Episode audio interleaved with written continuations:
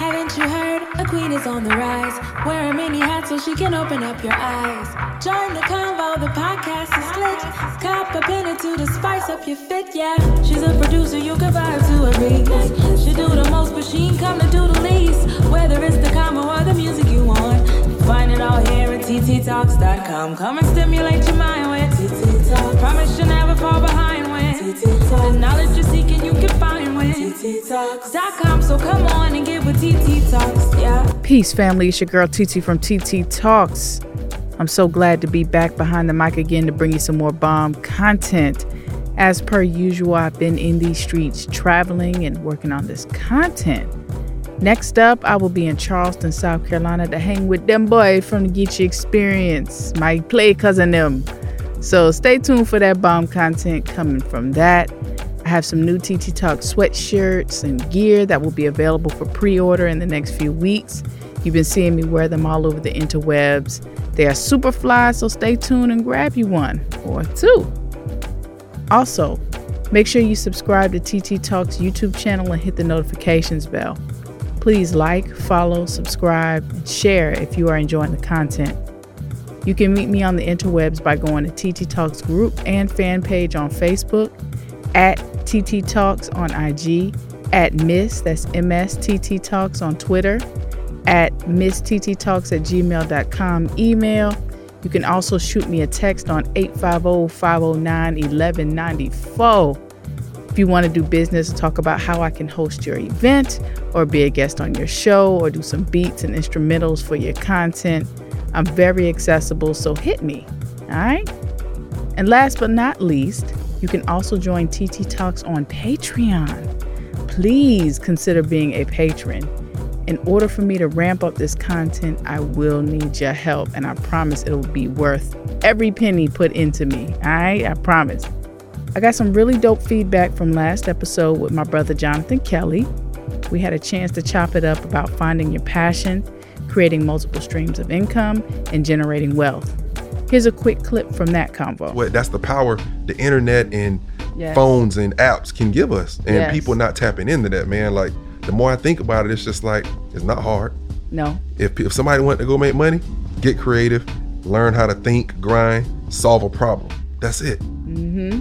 You know, and that's really what we did was we solved the problem of we knew people who had properties. They did not want to manage it. We'll manage it. Mm-hmm. We'll do it. Don't don't worry. Sit back and collect the check. I needed people with properties. We got the pro- you see what I'm saying? So it's just like people out there have something that you need, and you have something they need.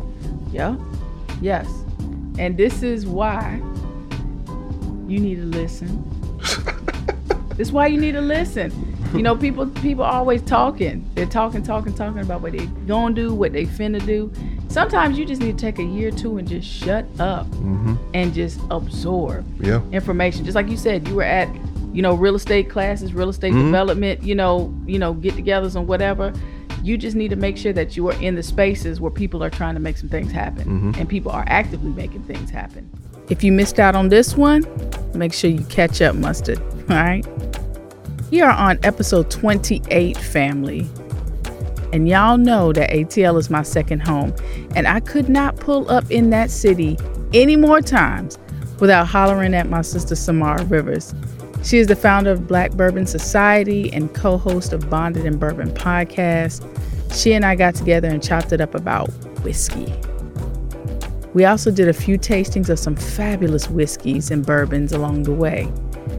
We got a chance to sip Maker's Mark Private Barrel Select Limited Edition BBS Oak Stave Selection, Uncle Nearest 1820 Single Barrel, and Elijah Craig Barrel Proof. And you'll just have to keep on listening to hear our thoughts about it all. Enjoy. Peace, family. It's your girl TiTi from TiTi Talks. I'm in the A, and I'm so excited. I got to link up with Sister Samara Rivers. She is the founder of the Black Bourbon Society.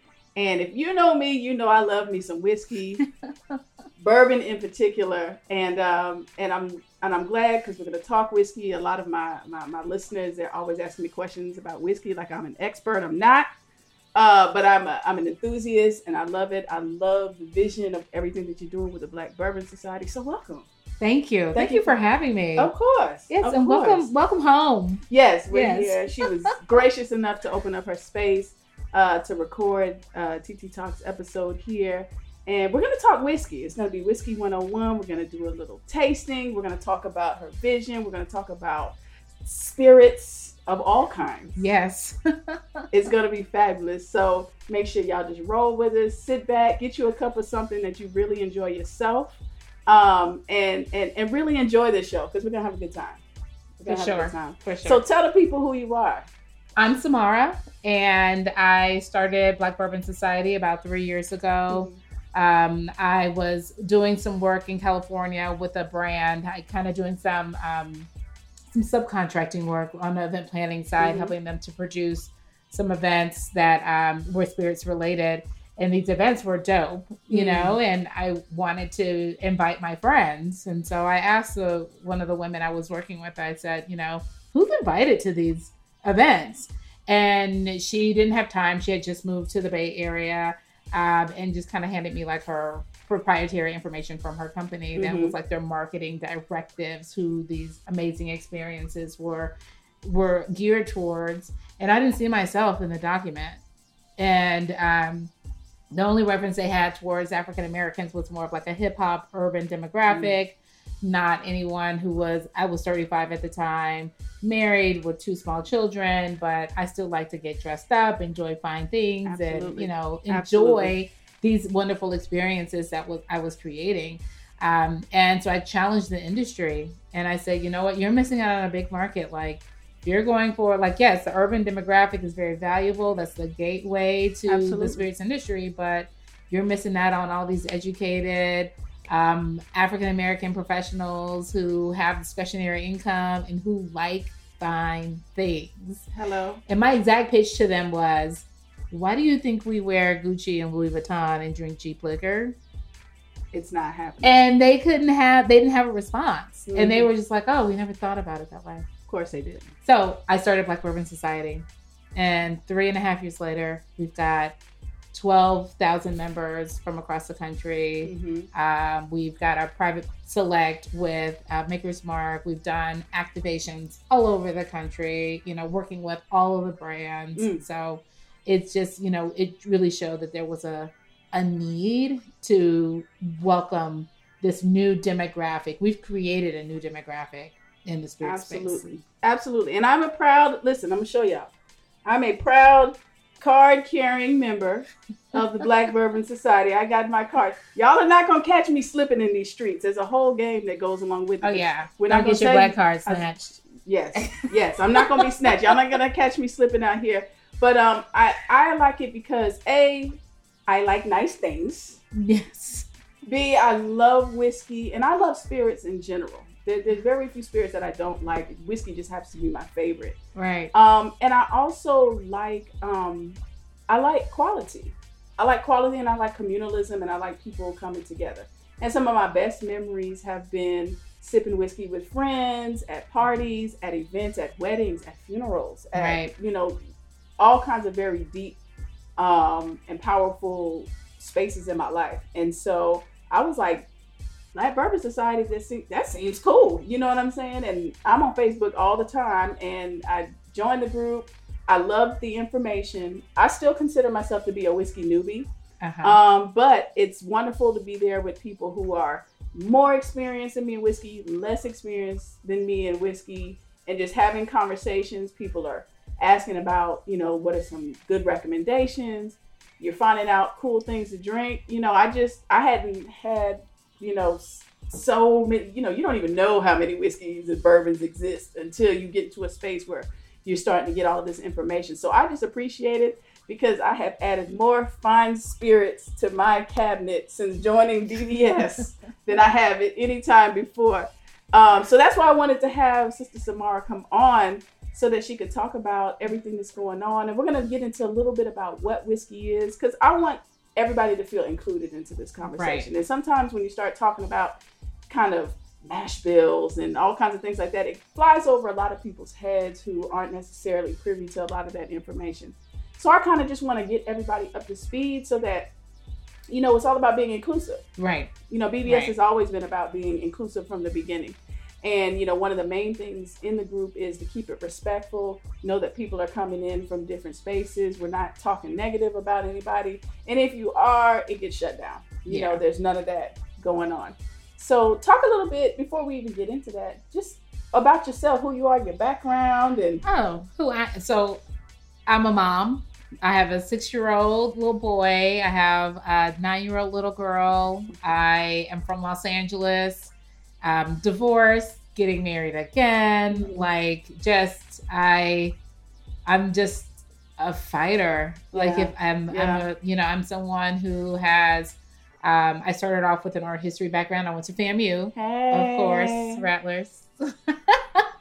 um, so I went to FAM um, right after, you know, um, and then I got my master's degree over at Florida State in art Mhm. history. Mhm. And I moved to San Francisco um, at, um, after graduation and kind of worked a regular, like, tried to live a regular life Mhm. you know so i worked at museums and i curated exhibitions i um, then switched over from curating art shows to um, going more into the foundation side and doing a lot of the development and fundraising for nonprofit or arts Mhm. organization Mhm. um, then I, you know, again got married, had children, and somewhere in that switch moved over into fundraising for nonprofit health organizations. And um, I worked for the American Diabetes Association. I worked for the MS Society, Multiple Sclerosis Society. And then in my last position in a corporate space environment, um, was I was a regional director for uh, Team in Training with Leukemia Lymphoma Society. Okay. Wow. And so that kind of leads you right up to BBS when I was laid off. I thought I had my dream job. Mm. And um, I was like, I thought I had made it. I had the office with the view and San Francisco and I could see the water. And I was like, oh, I've made it. Like, I'm the director, like, I'm the boss. And then six months later, I got laid off from Mm. that position. They completely dismantled that program and restructured how that program was ran.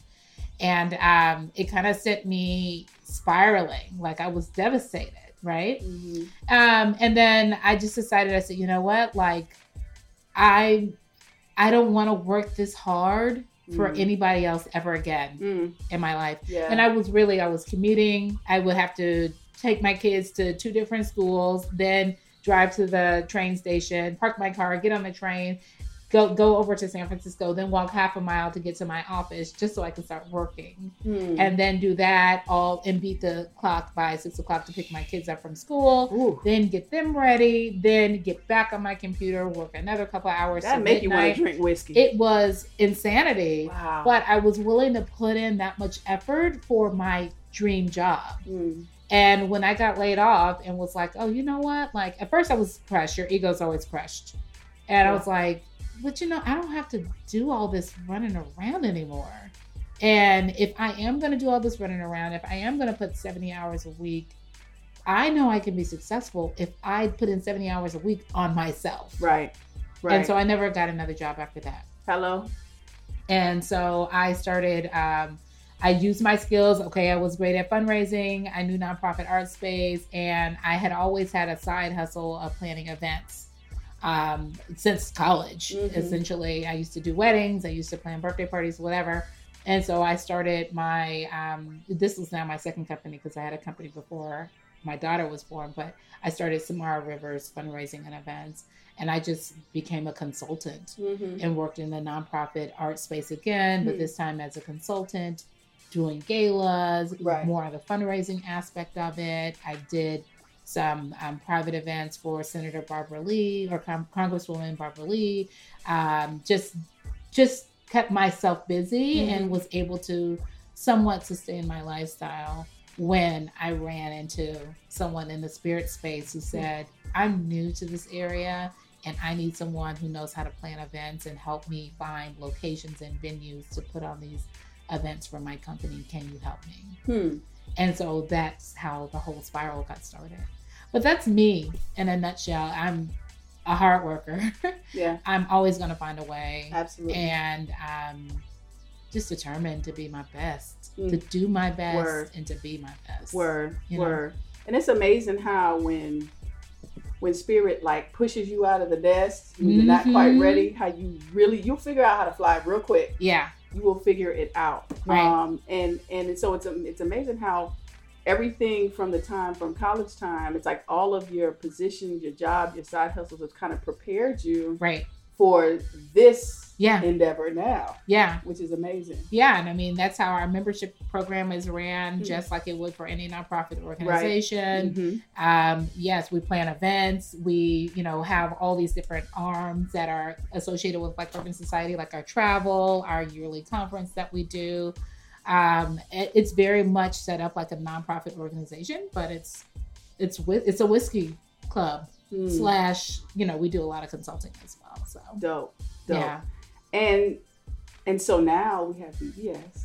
There's events that are happening. Uh, What's the next event? Is, is there is there anything on the books right now? Um, we've got some stuff. I have not released the public calendar, so Okay. everybody's getting it first. Okay. Here on TiTi Talk. Okay. But um, we did. You know, we've got our barrel pick with Maker's Mark. yes. Um, it hit uh, four cities last year. Mhm. It hit um, Chicago, New York, um, Houston, and it's trickling into Dallas all last year. But it's finally being released here in Atlanta. So our first event is next Saturday for the bottle pickup party. Yep. Super Um, Bowl weekend, right? Super Bowl weekend, Okay. Saturday before. We'll do private tastings on that. Well, we'll do public tastings on that. Anyone's welcome to come up to Tower up in Doraville and um, get a tasting and purchase a bottle. We'll sign the bottles on the spot. Um, what else do we have? We've got some smaller local events going on. We've got an event coming up with Old Forester here um, that we haven't released details on, but that'll be February 13th. The Mhm. larger events that are coming down the pipeline are we- we've got our exclusive excursion to Louisville that Mhm. happens the weekend before Derby. Okay. And that we take 30 people, 30 members from across the country. And um, we create these amazing behind the scenes tours with all of the distilleries. That So- sounds amazing. We'll be at Lux Row Distillers. The master distiller is already scheduled to meet us Mm. and do a private tasting and go through the facility. Um, we've got dinner plans at Bardstown Bourbon Company, which it. has amazing food, and also they're another distillery that's doing some amazing collaboration products um, projects with Copper and Kings Brandy. So they've got Mhm. this brandy bourbon blend. Mm. Um, then that Saturday morning, we'll wake up and drive out to Four Roses Distillery, and we'll spend the entire day with them. Um, and their master distiller, uh, Brent Elliott, is coming out. We'll have lunch under the gazebo at the distillery and have a full tasting. Some rare whiskeys will be in there Mhm. as well. And then we're going to get dressed up and go to opening night at uh, Churchill Downs. So we'll get a little bit of the This sounds great. of the Derby feel in that. Listen. And um, I always end that weekend. Uh, we call it Brown Derby weekend because it again it leads up to Derby week. But we always close out that event with a brunch on Sunday that honors the Black Jockeys. Awesome. And so we have our Black Jockey um, Because that's a little known history in Oh itself. my God, that's a huge piece of Black history Mhm. that never gets past the greats: Martin Luther King, Frederick Douglass, Rosa Yeah. Parks, Yeah. Harriet Tubman. But um, the Black history that is found in Kentucky Derby history Mm. is pretty awesome. I love it. Yeah, and just so folks don't, you know, know I I can run off on a tangent, so just want me back. Be, I want you to be great. but um, just so folks um, know, uh, when the Kentucky Derby first opened up, when Churchill Downs opened up in the early in the late 1800s, Mhm. um, African Americans were allowed to race with the other um, white jockeys. And the first out of the first 25 races, 13 of them were run by won by black jockeys. They were won by African Americans. Um, Isaac, um, oh my goodness, I'm drawing a blank. Isaac Murray, Mur- Murray, um, I think he won the Derby maybe two or three times. He started winning when he was only 15 Wow. but these were essentially freed slaves Mm. who um, handled the horses and who were Mm. working on these plantations and they got out there and they were able to race and win trophies for their owners Mm. um, and the only reason why african americans were pushed out of the sport was because of jim crow and they Mm. deemed that um, African American jockeys were no longer equal and should not compete along with the white jockeys. Hmm. And that honestly, that pushed us out of the sport for decades, for years. Mm. For yeah, and I mean we've only had maybe one African American jockey race in the Kentucky Derby ever Wow. since. But yeah, This is important history. but that's I didn't even know. but that's honor. that. Yeah, that's why we honor the black jockeys because Dope. they were there from the very first race. Wow. Wow. See, this is why you need to be a part of BBS so you can get exposed to this type of history. There's so much that uh, we just don't know. Um, and, and these tours are amazing. I need to get it together and get on board and get on one of these tours and stop playing. But I, they sell out so quick. I know. Yeah. And I'm always having travel conflicts, but I'm going to have to make that happen.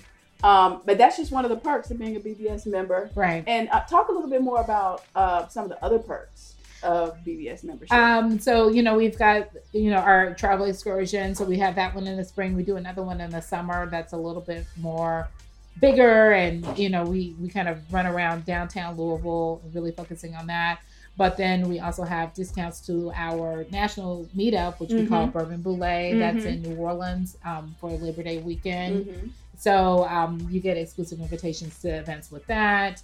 Um, you get firsthand notice about events happening in your city. We have ambassadors across the country Mhm. who plan um, exclusive events specifically for our our members, and um, you get discounts on the store, like on your shirts. Mhm. But really, it's just a way for us to support the mission, and the Mm. mission of Black Bourbon Society really is to um, to advocate for diversity and inclusion within the spirits industry. Um, and that was, you know, again going back to what I saw in this industry is that we did we weren't included, Mm. and um, now we've shown and we've proven to this industry that African Americans are valuable, that we have a taste for, um, have a desire to learn more about their products, and we are actually consumers. Like we are Mhm. valuable consumers to this industry, Yeah. and we deserve An educated recognition. consumer. Yes. Like yes. we know our stuff. And, well, yeah, and conscious. are I always say conscious Absolutely. consumers. conscious consumers for sure. Yeah. And um and and and speaking of which, as far as like getting information, you also create content around whiskey, and Yeah. you have your. She has her own podcast with. well, she's she co-hosted with My, my Armand partner. with, her, yeah. with her partner Armand, and um and and I enjoy it because I listen to it because I like I said I'm still learning too, so I'm listening. Sometimes if I have access to whatever they're drinking, I'll sip it with the show and see if my tastings match up with you know Oh, that's what's cool. going. Yeah, I do that. I'm such a nerd, and uh, but um. I also do that uh, uh, with whiskey.com with the scotches. I do that with the guy on there too. Um, but anyway, so talk a little bit about your podcast. Um, so our podcast is Bonded in Bourbon, Mhm. and it is it's a whiskey review show from a his and her perspective. Mhm. So it is my partner Armand Davis and I. We sit down, we review a bottle, and we take it through five different categories like appearance, um, nose, nosing it, palate, mouthfeel, and the finish. And we basically have created a scoring system, and we get on the air and we compare notes. We do Mhm. our reviews separately or Mhm. individually, so we don't Mhm. influence each other. Mhm. And literally, when we record, we sit down and he says what he thinks, and I say, "Yeah, no, I didn't taste that," or you know, yeah, or that and we, happens. yeah, and we just go back and forth. But Armand's palate is more of a Scotch palate. He Mhm. came to the industry. He's been drinking since he was before he was legal. Yeah, but um but he came to this um he came to knowing me as a scotch guy. Mhm. and he prefers japanese whiskeys Gotcha. he prefers the macallans the balvenies yes, um he loves scotch and and other international whiskeys. So his palate is more like the 80 to 90 proof very Yeah. smooth yes, subtle peaty notes like very floral herbal. He Yes. likes that i'm a bourbon girl through and through yeah, I like things that are over 100 proof, Yeah. punch you in your throat, yeah. like give you this whole experience. Mhm. So we do come from two different palettes Mhm. and we just trade notes on the show and it works. It's fun. cool. It's fun. Yeah. cool and um that i i really enjoy that because um it lets people know that you know sometimes this is why i don't fight with people about what's their favorite or what they like everybody's palate is different Right. i don't even mock people who like certain things you know what i'm saying like if if, if that's your thing I'd i ain't gonna drink it But if that's what floats your boat, it makes you feel good and you have a good time, it makes you relax.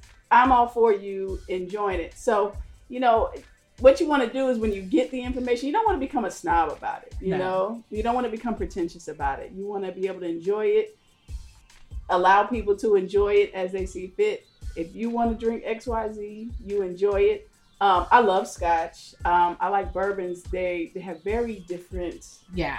Um, um, it's a very different experience for both of them. There's a Right. lot of very caramelly smokiness and and heat, you know, that comes with the bourbons and you know, scotches have a different kind of sexiness. You know, it's a little Yeah. lighter. You Yeah. know. Um, but they both are beautiful and elegant in their own way, and I'm highly fascinated with just the whole science of taking, you know, a grain Right. and then turning it into this very elegant elixir of some sort. You know what I mean? Right. Um, and so, you know, when you start to, you know, really research and, and, and, and learn more about the industry and how things are made, you get very interested into the science of it all. It's kind of like a little rabbit hole that you go down. Starts off like, ooh, this is yummy. What's this? And then next thing you know, you're up there swirling looking at it, and, you And know, noticing color. seeing how it films on the Yep. glass. But you know, that's all a part of the journey of um, enjoying spirits. Yeah. Oh, I'm a total For whiskey sure. geek. I am a whiskey geek. And again, when we do our tours, when we go to Louisville, like there's no better way to really geek out and understand the science behind whiskey. And when like until you're in the distillery and you can see it, Mhm. and you can see the mash bill cooking, Yeah. and you can see it being distilled and the, the layers it goes through, and then you can see it fermenting and Mhm. all of that stuff. Like that, the whole process of how it goes from corn and barley and rye to this is pretty amazing. It fascinates the Yeah. hell out of me. Do y'all understand? It's so Yeah. cool. And I've always loved science anyway. Um, and I and I remember I had a um, I had a, a, a teacher, a massage teacher, and he would actually brew his own um, like beers and stuff. And he Mhm. built like this microbrewery in a closet. He made the most amazing creme brulee um, um, beers, and I would just sit there and I would talk to him for hours. I was like, "How the hell did you do that? That's so cool." Um, so this is why you got to become a member and you got to, you know, come on these Yeah. trips so you can see um, how all of this works. right. All right. So we're gonna talk a little bit more about what whiskey is. So sometimes a lot of people aren't even clear because whiskey is like an umbrella term Yeah. for a whole bunch of stuff. There's whiskeys, and underneath that umbrella, there's bourbons, there's scotches, there's Tennessee whiskeys, there's Irish whiskeys, there's Canadian whiskey, there's Japanese whiskey. There's Yeah. um, and so let's just start with what is whiskey. Whiskey is essentially, you know, it's a distilled spirit Mhm. that has been aged in um, a barrel. It mostly has um, the base for, you know, and there are different topics, right? There are different subcategories. You can say Absolutely. there's bourbon, there's scotch. And so let's take bourbon, for instance. Bourbon has distinct characteristics, like it's got to have at least 51% corn in its mash bill and um, it's got to be you know distilled at a certain temperature Mhm. and then aged in a container doesn't have to be a barrel Mhm. although it doesn't taste good in a container it tastes better in a barrel Mhm. um, but it's got to be aged in a barrel for um, the moment it touches the barrel it's considered whiskey or a charred barrel it's considered whiskey but or bourbon but the best bourbons are two to four to six to eight to ten years for a scotch it's the same thing. Instead of corn necessarily not necessarily being the major um, ingredient in the mash bill typically it's barley um, or rye. And um, that again it goes through the same distillation process and it's aged in barrels for a long period of time. Okay. um, but yeah it's a cereal grain that is mashed and cooked and distilled and barreled Okay. Mhm. And and and what is a mash bill for people that don't know? So mash bill is like your your like your recipe, Mhm. right? So um like if most bourbons have some sort of combination, or most whiskeys have a combination of corn, rye, and malted barley, hmm and um, it's just your cereal grains. Some throw in rice. There's some interesting experiments going on where they're putting like quinoa grains and winter wheat. Ma- Maker's Mark uses has a winter Okay. wheat mash bill that they um, use hmm and um, it's just your cereal grains that are Mhm. all kind of mixed together pounded down, mashed up, Mhm. and then cooked, and all that sweet flavor starts to come up Hmm. um, and from that- mash. They then throw it in with some yeast and some fresh water and let the yeast come in and start Mhm. to ferment all that grain, and that's what turns it into a beer or like a like a Right. brew. And then they distill it, and then it turns nice and pretty and white and clear. And then they throw it in the barrel that's also been charred, and that's where it comes up with its color is from the barrel itself. delicious. It, Yeah. sa- it sounds so much, and I've never been to a, a, a distillery before, so I'm I'm over here like I'm, I need to get. You gotta see it. I gotta go. You got to I- see it, and it's just like it's it's the the grain and seeing it pounded and seeing how much craftsmanship goes into whiskey and the sourcing of the you know the corn and the Mhm. sourcing of their Mhm. barley and the sourcing of all their rye, but then seeing how you know the machinery puts it down and then how they cook it, but then also looking at those big fermentation tanks. Mm. And you can Mhm. see, you know, like a day one. I'm getting really geeky, y'all, so just bear with me. But Yeah, go, you know, roll with it. you know, like on a day one, like the yeast just starts attacking it and it's just bubbling and all this Mm. off-gassing is taking place. But they let it sit there maybe three, sometimes five days, and it just starts to develop this crust. Meanwhile, that um, yeast is down in the bottom of that vat, just pulling out more notes and making more flavor compounds essentially Hmm. um, before they distill it. And the distilled, either the pot still or the Vendome stills, those, you know, also play into it. It's a Hmm. whole experience. It's like Willy Wonka Absolutely. and the Chocolate Factory for Yeah. adults. It's Yes. amazing. Yes. Yeah. Yes. And so, you know, when you start to get all this information, people like to get real excited and just start buying bottles. And we you need to kind of relax a little bit and only really buy bottles that you've tasted. So, you know, really a lot of times we're recommending to go to your local bar, see if there's Oh, some yeah. local whiskey tastings going on in your town. Come to a, a BBS event Right. um, and taste it and then figure out what you really like. Then you can go buy it. You well, know? yeah, and that's true. Like, you know, all whiskey is pretty much made under the same process that I Mhm. just described to you.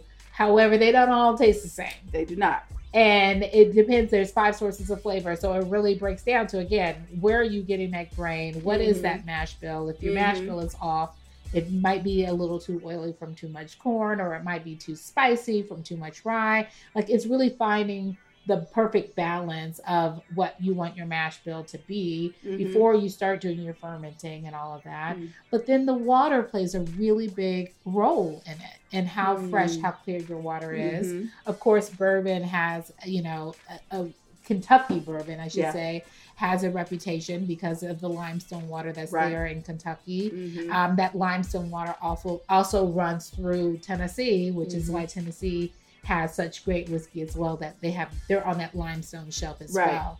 Um, so they've got that great source of flavor coming from good water.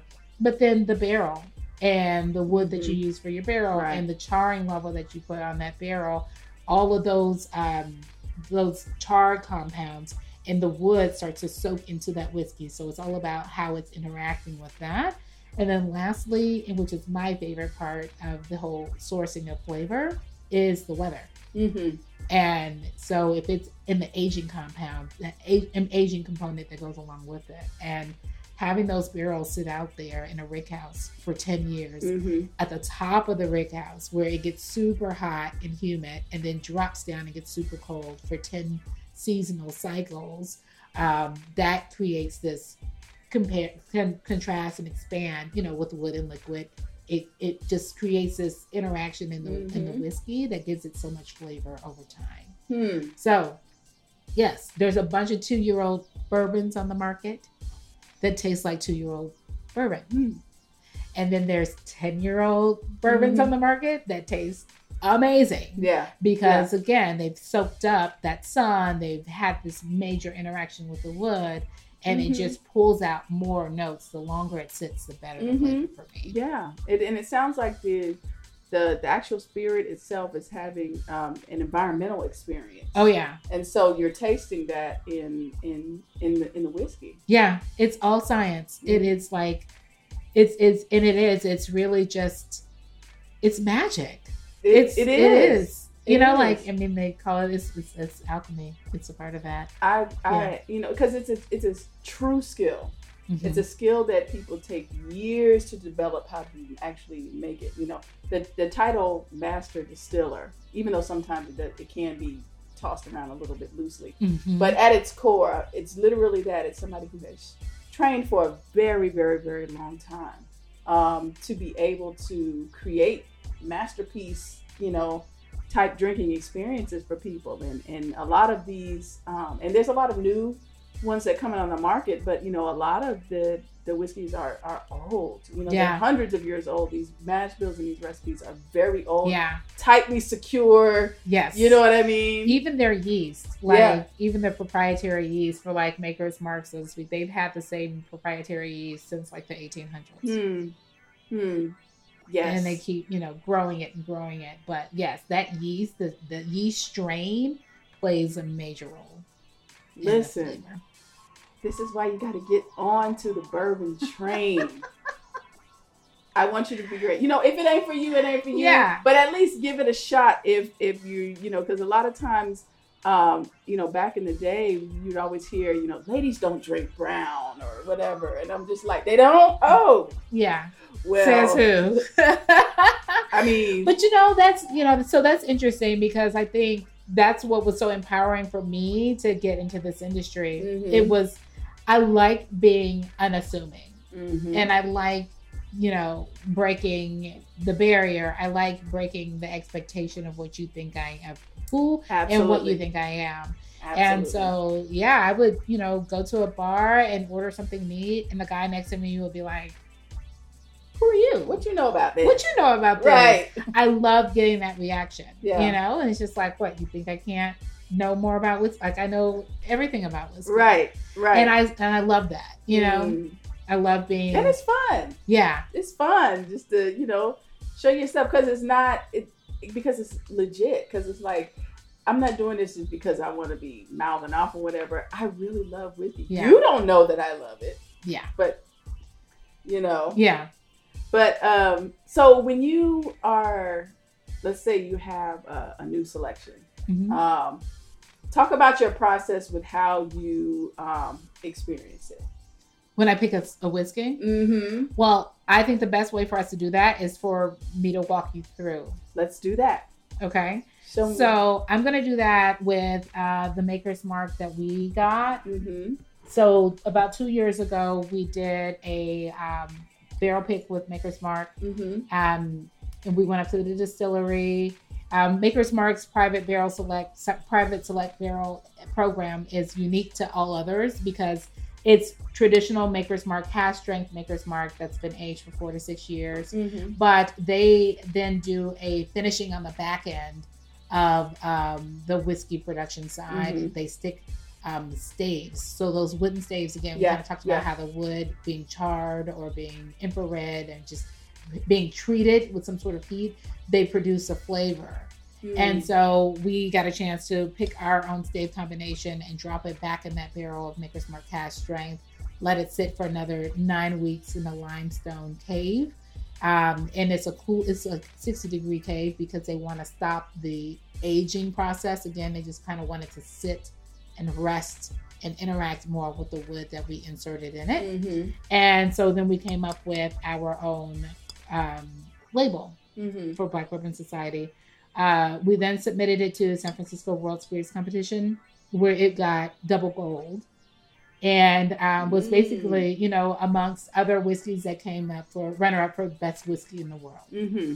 So huge honor, never been done for Maker's Mark, and um, we have since kind of mass. We've worked with Maker's Mark to mass produce this bottle. So that was the first. This is the original bottle that was sent to San Francisco Mhm. World Spirits Competition, and we have had several iterations of these barrels. Mm-hmm. But um, you get to taste the Yes. the judged bottle. The judged bottle. the double gold sexy bottle. Yes. Okay, All right. So, so give me your glass. okay. I'll bring this here. I'm just gonna give you. It's still a little early Just in the day. Just early in the day. splash, Yeah. right? All right. And so we'll put this back up here. Right. So you got you got you got your brand new. You tasted this before. I have tasted this before because I have a bottle. I'm not sure if it's the same as that you sent, but I think you got did I get version this? two. Version two. Okay. Yes. So I have version two, but I haven't. So I haven't. I have not had this one. So Yes. Okay, so let's go through it. Look, Okay. first we've got a cheers. cheers. For sure. All right. So now nose it. Nose it.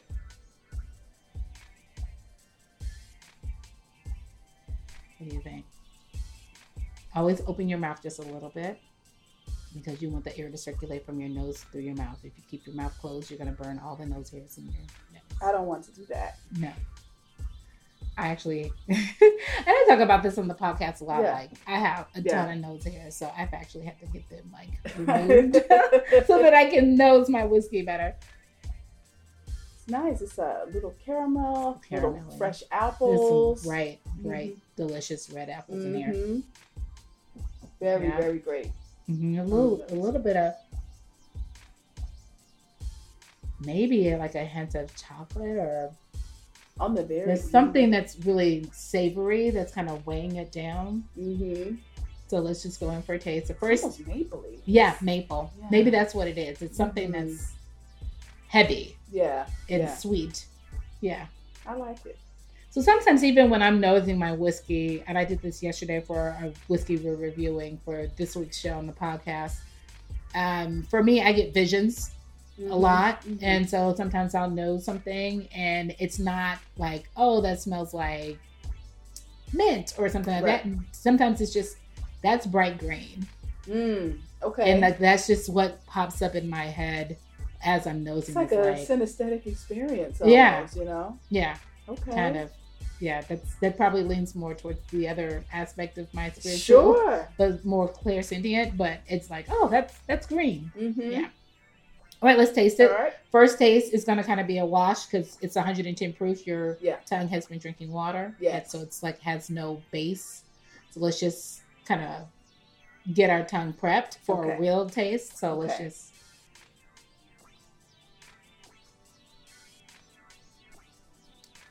Just kind of prep your palate. Okay, for those at home, this is whiskey, not tequila. Do not shoot whiskey. We're not gonna do that. We too grown. But We too grown. okay. okay, so now let's go back in. Now that we've kind of just like neutralized get your mouth everything. a little yeah. bit. And, okay. Now your the glands are like salivating a little bit. Yeah. Now we can go in. Mm-hmm.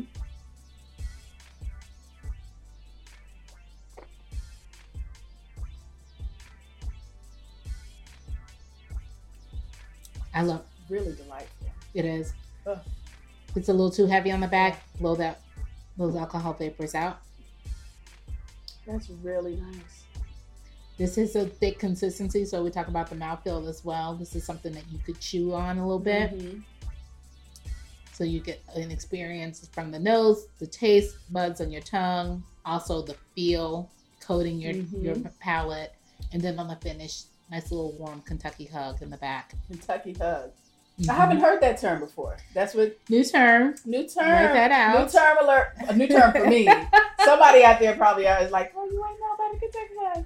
I did not, but I do But now. that's what that is. It's just a little, yeah. just a okay. little love, love, love hug. Mm-hmm. There's a lot of things going on. hmm There's a good, um, it has a really nice sweetness to it. It's not overbearing, hmm not at all. It's a little bit dry on the finish. Yep. It kind of, um, the the those caramel and Yeah. maple kind of come through. There's a little citrus too in there too. It's Yeah. kind of bright. Yep. Very very Love your description. nice. It's it's it's good and and. It's something that you kind of want to savor. Like you don't want to just toss it back. Uh, you want to relax into this a little. Yeah. You know. This is heavy caramel. I get Yeah. caramel on the beginning, and then it does switch over to like that bright candy apple Mhm. with a little bit of citrus, and then it Mhm. goes straight back into that molasses caramel. But It's like a caramel apple bomb for me. Like you know those suckers that you get that have the Mhm. caramel and the green in the middle. Like that's what this reminds me of. Mhm. It's just super like jammy, and it's got great texture. I haven't re- I haven't visited this bottle in a while. Mhm. So it's good to always do that. But Yeah. It's yummy.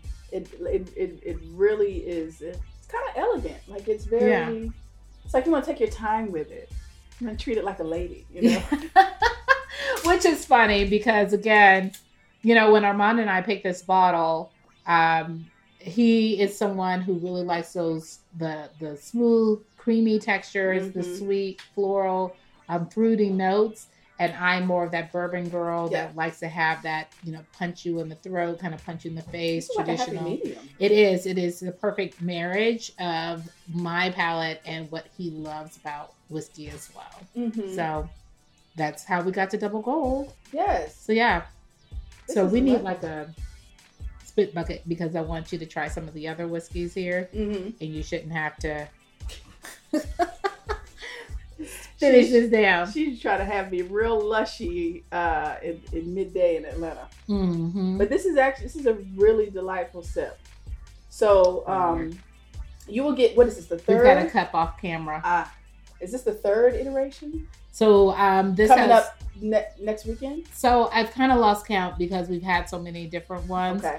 Um, in total, we have mass produced this exact same stave combination into about 15 different barrels. Okay. 17 because this one we produced on our own, um, meaning we paid for it. Yeah. And then the second one we paid for it as well. But then Maker's Mark took it over and has taken over production of um, getting multiple barrels out across the country. Mhm. So we've got maybe three or four that hit the Chicago mar- market, two that I think hit Houston. There were some that, like, it kind of gets lost as to how many markets picked up Mhm. their amount of barrels. Okay. So, and I think I know we've got two to three barrels that are coming here to Atlanta. One has already hit. We've got two that are still ripening through that that nine week process, Okay. and they'll be bottled Okay. and will continue to be slow released into the market out here. Hmm. Yeah. This is delightful. It is. I but I can't wait for you. So Yes. I love this because it's got my name on it. Yeah. But I have other favorites. Yeah. And I really want us to kind of taste and get a chance to see some other whiskeys. Let's do it. Because they're all I'm excited. they're all created the same, but Yes. they're all uniquely different. Absolutely. Absolutely. So let's rock. Okay. I let's dump. All right. Jump. Oh boy. Do you like one more sip? Put some out for the answer. Oh. I sipped mine for the answer. I put yours out. I, I gave you a job. They, you know, I, you know, I, I Wait, is the church finger. You got That's for church you. figure, you know. Listen, I'm a I'm a Ifa Orisha practitioner and initiate, so Oh, you love know it. we're all a, we're all about uh, spirits, and we always make sure that we do that, and it's always customary to tap the jar when we open it up. So yes, so I'm gonna have to start incorporating those into my I'm gonna do a little bit here just to kind of get my glass cleaned out a little bit, and also rinse your palate out too. for sure, for sure, for sure, for sure. I think the next thing that we should try hmm is Uncle Nearest. Let's do it. Yes, And you've talked about Uncle Nearest I on have, your show. I have. So, you want me to? T- do you want me to I tell a story? You tell a story. I, I want you to tell the story because you know you you're a guest on my show, so I want you to to talk as much as you like about Uncle This is a very fascinating story, and uh, my family is uh, part of my family is actually from uh, Tennessee. Really? yeah, we're from um, uh, right outside of Nashville in a very small town called um, um, Something. yeah, my brain just went blank right now. Gallatin, I'm sorry. Gallatin, Tennessee. So I'm always fascinated by Tennessee whiskey, I'm, and I'm always thinking in my mind, I wonder what my ancestors did they do any? Did they have anything to do with that, or you know, because there was a lot of distilleries around the plantation areas where they Mhm. stayed. So you know, it's very possible that you know my people could have been harvesting the grain for it, or you know, processing because you know they had black people all up in the distilleries. That's how Uncle Nearest even Became a thing. yes. So Right. we can go into talk a little bit about that. Well, I think, and so I think what you're saying is right up in line with um, a piece that I wrote last year, and Mhm. we are continuing to kind of have these discussions about where is Black history and bourbon history? Mm. And we know it's there. Yeah. Like you said, it's the 17, 1800s in Kentucky and Tennessee. We know that slavery was in full effect in those areas. We also know that um, the people who were running these distilleries, while they were work, they were hardworking. And Yes. I, I'm not going to say that you know whiskey distillers back in those days had lived a life of privilege. Um, just knowing their history and knowing Mhm. they also were out there working and they were hardworking individuals. So this is not, you know, this is not a plantation story per se, Right. but Right. um, they did have assistance from Absolutely. other hands um, that were out there. Mhm. This one in particular for Uncle Nearest goes back to the story of Jack Daniels, Mhm. who was a young boy who did want to learn how to get into the whiskey business. You know, Jack Daniels has his own amazing story about how he. You talk about somebody who pulled themselves up from their Yeah. bootstraps. He was an orphan too, right? He was an orphan. He, um, yeah, he was only 14 or 15 years old when he showed up at Dan Call's farm Mhm. and said, Hey, I know you were back there making whiskey and I want you to teach me what you're doing. yeah. And that's when Dan Call, who was also a preacher in Tennessee, said, I'll give you my best slave at the time to help teach you the industry. So Uncle Nearest or Nearest Green was a slave of Dan Call off the mm-hmm. Dan Call farm. And Dan Call was, lo and behold, he was a preacher. He made whiskey. Nearest and his crew were back there making all this whiskey for him Mm-hmm. and um, Nearest was rented to Mm. Jack Daniels. So that's an interesting story, and I love that Fawn, the um, the owner and creator of Uncle Nearest Whiskey, always says Jack never owned Nearest. He was a rented slave, which is like not only like are you property, but then you're rented out to somebody else. Yeah. it's ridiculous, Yeah. right? But he was a rented slave that worked with Jack Daniels and taught him the whiskey making business. Mhm. When Nearest was emancipated under Dan Call, Right. he then continued to work with Jack Daniels and they continued to make whiskey together well until he was 60 years old. Nearest's sons actually worked with Jack Daniels as well to make whiskey. They had turned it into a completely different new brand Hmm. and it was booming. Um, and so the story is it's an I'm glad that Fawn has um, uncovered this story Mhm. because it's it's um, it's a very important story. It's a story of friendship. It's a story of determination. It's a story of entrepreneurship. Mhm. Um, it's a story of respect, actually, because again, Jack Daniels wasn't out there whipping slaves. He wasn't beating Nearest Green. He respected his trade and he worked together with him to learn the whiskey business. Mhm. And again, his sons, they, they still have descendants who work at the Jack Daniels plant to this day, Mhm. um, just because of the relationship that they had. Mhm. Um, and but that is a beautiful story that finds Black history within whiskey history. Mhm. The other brands have similar stories; they just haven't revealed them yet. And I hope through some gentle nudging, through the consulting work that we do, um, through the research and history that not only we're doing, but not, not not only that Fawn is doing, but like Kentucky State University has launched an entire research project to find stories like Nearest Greens in the whiskey industry. I hope that there's a way for us to. You keep saying the word elegant. To elegantly tell these stories Mhm. of how African Americans and Africans back in those days Mhm. played a major role in the whiskey industry. Mhm. Absolutely. And I mean, that's, you know, Black Bourbon Society, that was one of the things that we ran across is that many of the brands were, they didn't know how to approach African American consumers because they didn't want to get it wrong. So they didn't do it at all. Yeah. And I feel like that same hesitation is there with telling their story. They Mhm. don't want to offend. They don't want to seem like they had a racist background. They don't Right. want to seem like they participated. And so they just don't want to tell it. Yeah. But, you know, us as African Americans, we have to realize history is history. There is nothing we can do about slavery. It happened.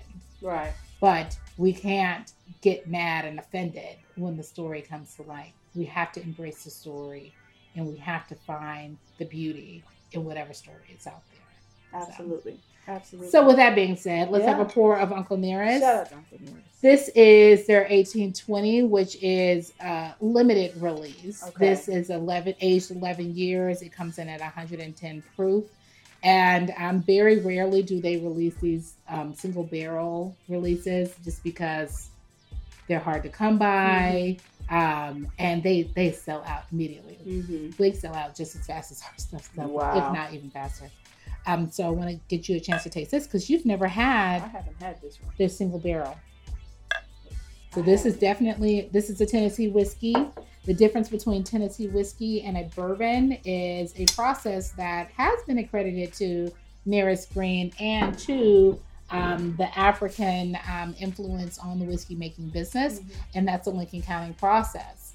And um, there is research that's coming up saying that the, the Lincoln County process is basically a charcoal maple filtering that the whiskey goes through um, after dis- it's distilled and put into the barrel. Mhm. Before it's like that in between step, you do that. Um, and so um, that process dates back to West Africa Mm-hmm. where um, in order to purify where african countries were purifying their water through charcoal so if we had african slaves um, here in the states that were working under their owners who were making this god awful whiskey because no whiskey tasted amazing in 1800s Mm-hmm. um, but if they got a hold of that whiskey and they said, you know what, this needs to be filtered and smoothened out, let's run it through some charcoal and see if that takes some of that bite out. Mm-hmm. And so that process, we we we're starting to link it now. It hasn't been officially documented yet, but the traces just don't Yeah. make sense how this Yeah. process lands in America in the middle of the 1800s out of the blue. Yes, and I'm a huge fan of traditional West African spirits, palm wines, and things like that. Mhm. Huge fan of the ones with the grandmas in the back. You know what I'm saying? it's always some grandmamas in the back that's making something, and um, so I'm, I'm I'm very intrigued to see how all of that will come together full circle Yeah. in the in the research. it's coming. You know, you and I talked off camera before the show about like there's this whole there's there's going to be some sort of shift Mhm. in our collective consciousness Mhm. where all the things that have to be that have not been revealed will all be revealed. Absolutely. There, there's something that will happen. Truth, love, and light are going to be shifted forward. I think it's coming very soon, um, including these stories. All these stories are going to start to bubble up and resurface. Okay, Yeah. you ready to nose this? We're gonna nose this. Okay, let's dive in. Oh yeah, baby. Completely different Yeah. nosing profile on Yeah. this one. Super oaky for me. Yeah. He's even like a, a butterscotch. kinda- Butterscotch. I can't figure out if that's pine or cedar, but it's been in the barrel 11 Mhm, years. mhm, so you mhm. can imagine that whiskey going back and forth with that wood. It's starting to really Yeah. soak up the, that woodsy notes. Yeah, there's a nice mix of like that sweet butterscotchy, but there's also this uh, earthy. Yeah. earthy. Mm-hmm. Yeah, but there's something that's sweet that is coming Mhm, through there, almost like a malt ball, like a little malty. Ready? Mm-hmm. Yeah, you're like, I want to drink, drink, drink. Yeah, I do. but also the, the the the nose is very. It's like I'm smelling something new every time. Yeah. So I'm kind of just. Right. And so this is why you know we spend Armand and I take our notes different um, differently for the show, but Mhm. Armand will sit and nose whiskey for 15 minutes. I'm impatient. Like if it smells good, I want to drink it. Like I want to taste it right away. So Yeah. I go back and forth between nosing and tasting. Yeah. And I kind of do those in like my notes for those like in tandem. Hmm. So let's taste it. Maybe it'll bring out something that you'll look for in the nose as well. Completely different. Very getting- much different. There's some red berry in here too. Absolutely. I picked it as I was starting to taste. I picked up red fruit. even like like dried fruits a little Mhm. bit, Mm-hmm. like dates or raisins. Yep. Even. Yep, that's exactly what I got. Yeah. Yeah. So it's like this butterscotch and like a little more caramel is coming through. Yeah. Yeah, this is really delightful. Yeah.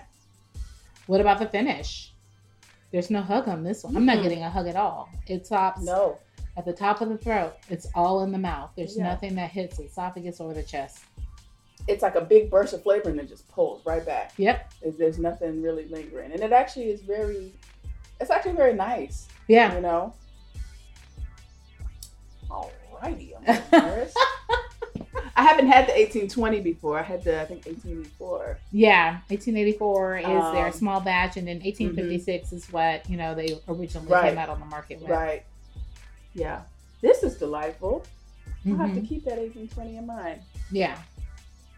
They're hard to come by. They, you know, Mm. they do releases online every once in a while, or maybe a store pick will pop up. But they, as soon as they hit the airwaves, they, they're all sold. The last time Uncle um, Uncle Nearest did a 1820 release, of course, all of our members got on and crashed the site. Oh gosh. Right. it was pandemonium. Yeah. This is really delicious. Like you can pour this on a pancake or something. You know what I mean? hmm hmm I almost want to chew it because I want to Yeah. savor it Yep. a little bit more. That was delightful. Yeah. And It's got some and, and, and very different. Yeah. Totally. Both very delicious and Both 110 proof though. mm, okay. You know? That's interesting because the finish is different Right. as far as the the, the Kentucky Hud. Yeah. Well, I mean, that all goes back to the other sources of flavor, right? Uh-huh. And again, our Maker's Mark is aged probably four to six. Uncle Nearest is an 11 year old bottle. Their mash bills are completely different. Mhm. Maker's Mark is a winter wheat base. Mm. I believe Uncle Nearest is, they haven't released their mash bill, but I Mhm. believe it's more of the traditional bourbon style, which has at least 51% corn in it. Mhm. but yes, it's it's not a rye. It's more corn heavy, so you're get you're pulling different flavors from different grain sources. Okay. Okay. Yeah. So this is why it's really cool to learn the science, and you can understand why Yeah, um, certain whiskeys will taste differently, Differently. or even the same. Um, yeah, that was great. I enjoyed that. right. I almost want to finish it, but I'm not. I'm not gonna do it. Sorry, Uncle Nearest. Would take one more sip and I'll take one more give, sip. Give it to the ancestors. and we're gonna give some to the ancestors, cause y'all gonna like this. I'm gonna do that. Uncle Nearest, shut. Hey, this one, Uncle Nearest. You gonna post about Uncle Nearest, right? Yeah, that's delicious. I haven't revisited any of. I, it's been a while since I've gone through any of these bottles. Nice. Okay, let's move on because like I could, yeah, I could be here all day. getting lushy with Miss Samara all day. Delicious, delicious, delicious. Had some great selections today. All right. Um, I think are we running out of time? Should we keep going? One more, and and then we can. Well, I'll let you choose because I know mhm. that your jam right now is actually not a bourbon. it's not. It's a whiskey, It's a whiskey. but it is a very fun whiskey. That is the Angel's Envy rye, Yes, it's so sexy, y'all. I and really it's it's in a rum cask finish. Mm-hmm. And I'm a huge rum fan too. So you can choose. Your last pick can either be your favorite or my favorite. Let's go with your favorite Which because I have not had the Elijah Craig small batch before. Okay. So I'm cool with and it's barrel proof. this is barrel. And what is barrel proof for the listeners? Barrel proof means they took it straight out of the barrel. They didn't water it down. They didn't lower the proof. Um, most of the time, yep, they didn't even cut it. Sometimes they'll cut it Mhm. with like they'll run it through a chill filtration, which will kind of mellow out some of that um, some of the sediment from the barrel itself. Mhm. They didn't do any of that. They literally poured it out of the barrel and put it in the Mhm. bottle. Let's roll with that one. You want to do this one? Yes. Okay. We can do this one on camera, and I may take a little bit off camera when we wrap it up. Okay, so Elijah Craig Barrel Proof. Um, I don't know the age off of this one. I'm gonna guess it's 10 years. The proof on this one, straight out of the barrel, is 133.4 proof.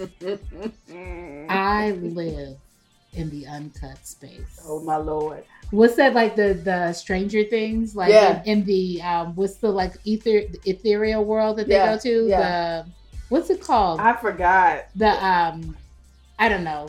I know what you're talking about, but I forgot what it was called. Whatever that the open space, That the underworld, the, the alternate. Reality, yeah. That's where I live. Uh huh. uh huh. So that's where this is. This one. This tasting should be really fun, right? So that one's this one. So it's 133 proof. Elijah Craig, okay. uh, made by Heaven Hill Distillery.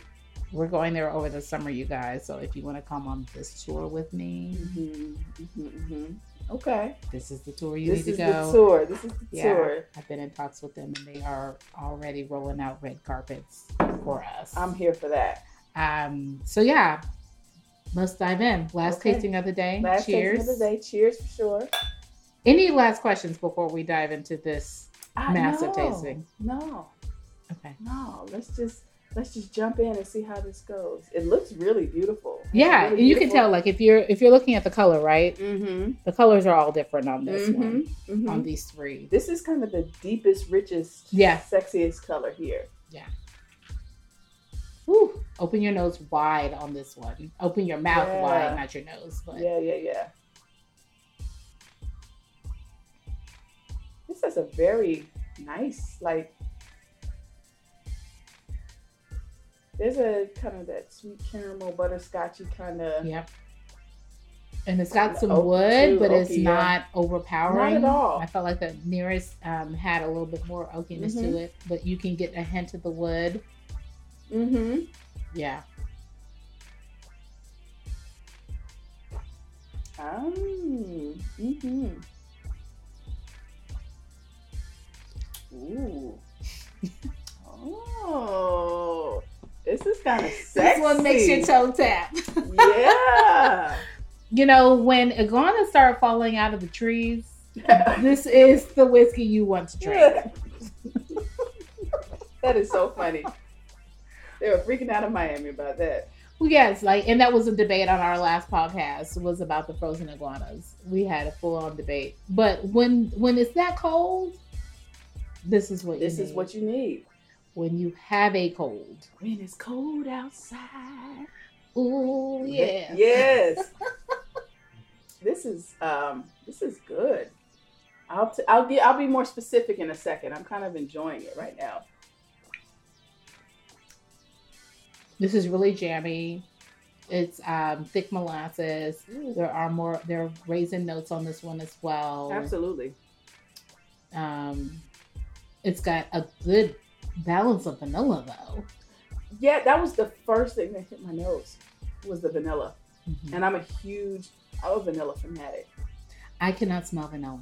Really? I could I- that was it was like butterscotch, vanilla, caramel, and the, the little oakiness on the end. I know vanilla's there when I can't smell anything, Mm. and I'm like, oh, vanilla's probably in here, and that's why I'm I completely blind to it. Mm-hmm. I can pick it up with other notes that go with vanilla. Mm-hmm. So like uh, creme brulee, mm-hmm. like that burnt sugar Yeah. that goes on top of the custard. I know, like, okay, this is creme brulee. There's definitely vanilla in here. Or I can pick Mhm. up um, like vanilla wafers Yeah. or malt balls, and so I'm like I can pick up other things that I know have vanilla in it, and that's what gives me my Mm. cue that it's in there. So if you're listening at home and you don't pick up anything, you could be blind Mm, to certain tastes. You could have blind spots on your palate. right. Yeah, and you get a nice long warm Long hug finish. It's all in here. Like it's like it's like sitting right, right, yeah. And it's just moving, and it's and it's not even aggressive about it. It's very, it's, it's very. I hate to reuse the word, but it's it's, it's like an elegant heat. It's, Yeah. it's it's not the heat that's offensive. This is No. kind of like it just lets you know it's there. absolutely. It's like sitting by the fire. Yeah, yeah. This is nice. yeah. Warm inside, Mhm. frozen iguanas outside. That is what this is. This is like I want to be snuggled up with this in my hand Yes, while the rest of the world freezes. I'm here for this. Me and me and the boo. me and the boo Elijah Craig. Yeah. He was also a preacher, by the way. Listen, man. I love these drinking preachers. these drinking preachers, man. they be in the world. I don't know when y'all got all conservative and Listen, buttoned up, but listen. drinking preachers work for me. You give me a whiskey drinking preacher any day.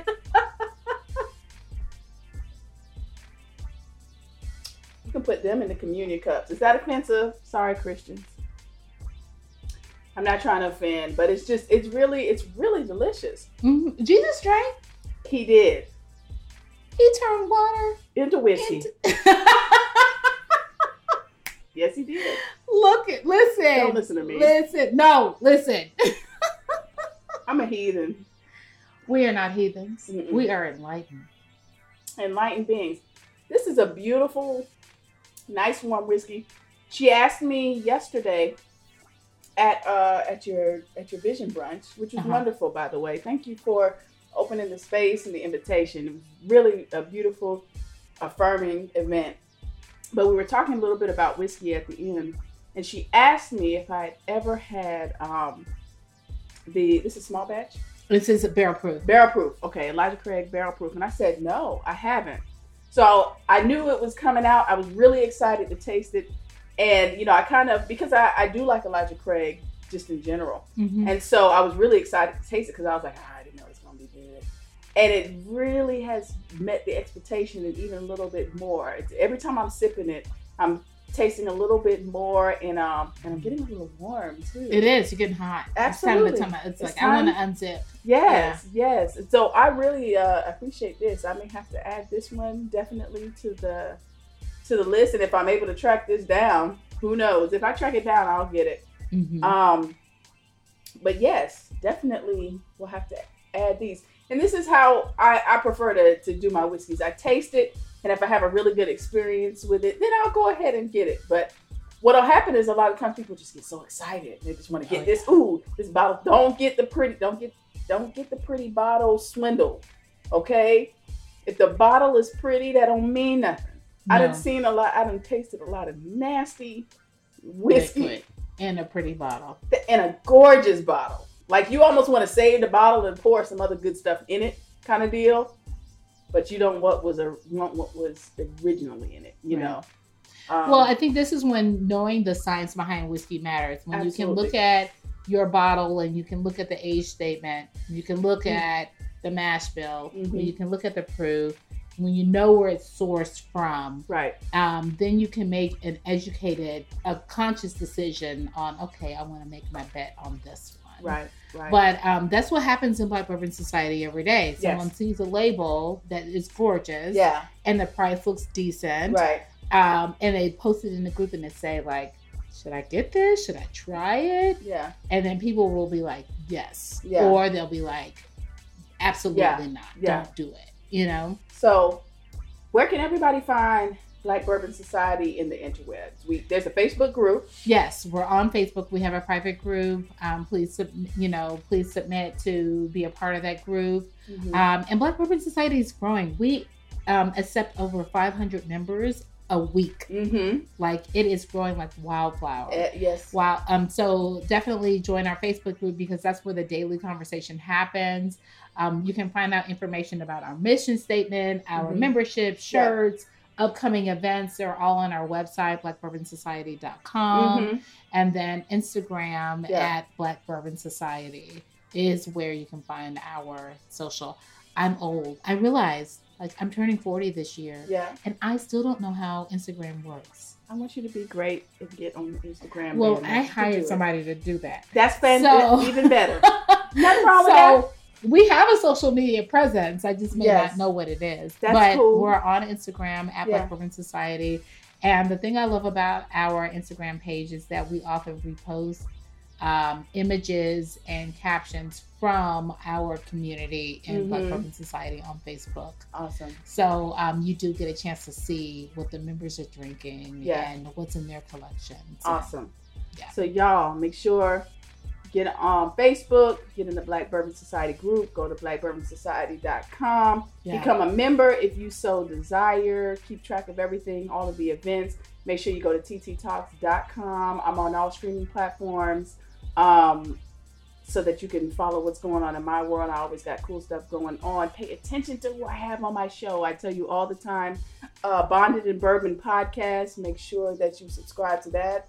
Sure, it's probably Yeah. on all or most of It's on um yes on all sp- pl- bo- bondedinbourbon.com at bonded in bourbon podcast on Instagram. Okay. We're on IG. I'm on Facebook as well and Awesome. Twitter at bonded in bourbon. yes. Um, one thing that I want to just drop like a little nugget, like a little ice cube, and say is that this year we have launched our own nonprofit called Diversity Distilled.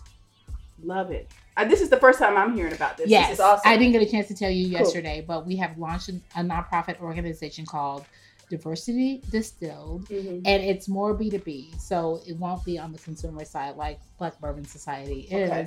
but it's really working with the brands to solve some of their diversity and inclusion issues Mhm. from all levels. So we're looking at the brands at the leadership and executive level, HR and legal, advertising and marketing, and also from sales and distribution, and really trying to work with the brands and encourage them to include diverse talent, Yeah. women, people, persons of color, LGBTQI, Mhm. into the corporate structure of Yeah. these brands. Absolutely. And that's where we will make the change that Black Bourbon Society want, wish they could see. Absolutely. Absolutely. That's fantastic. I can't wait to hear more about yeah, that. more coming. more coming.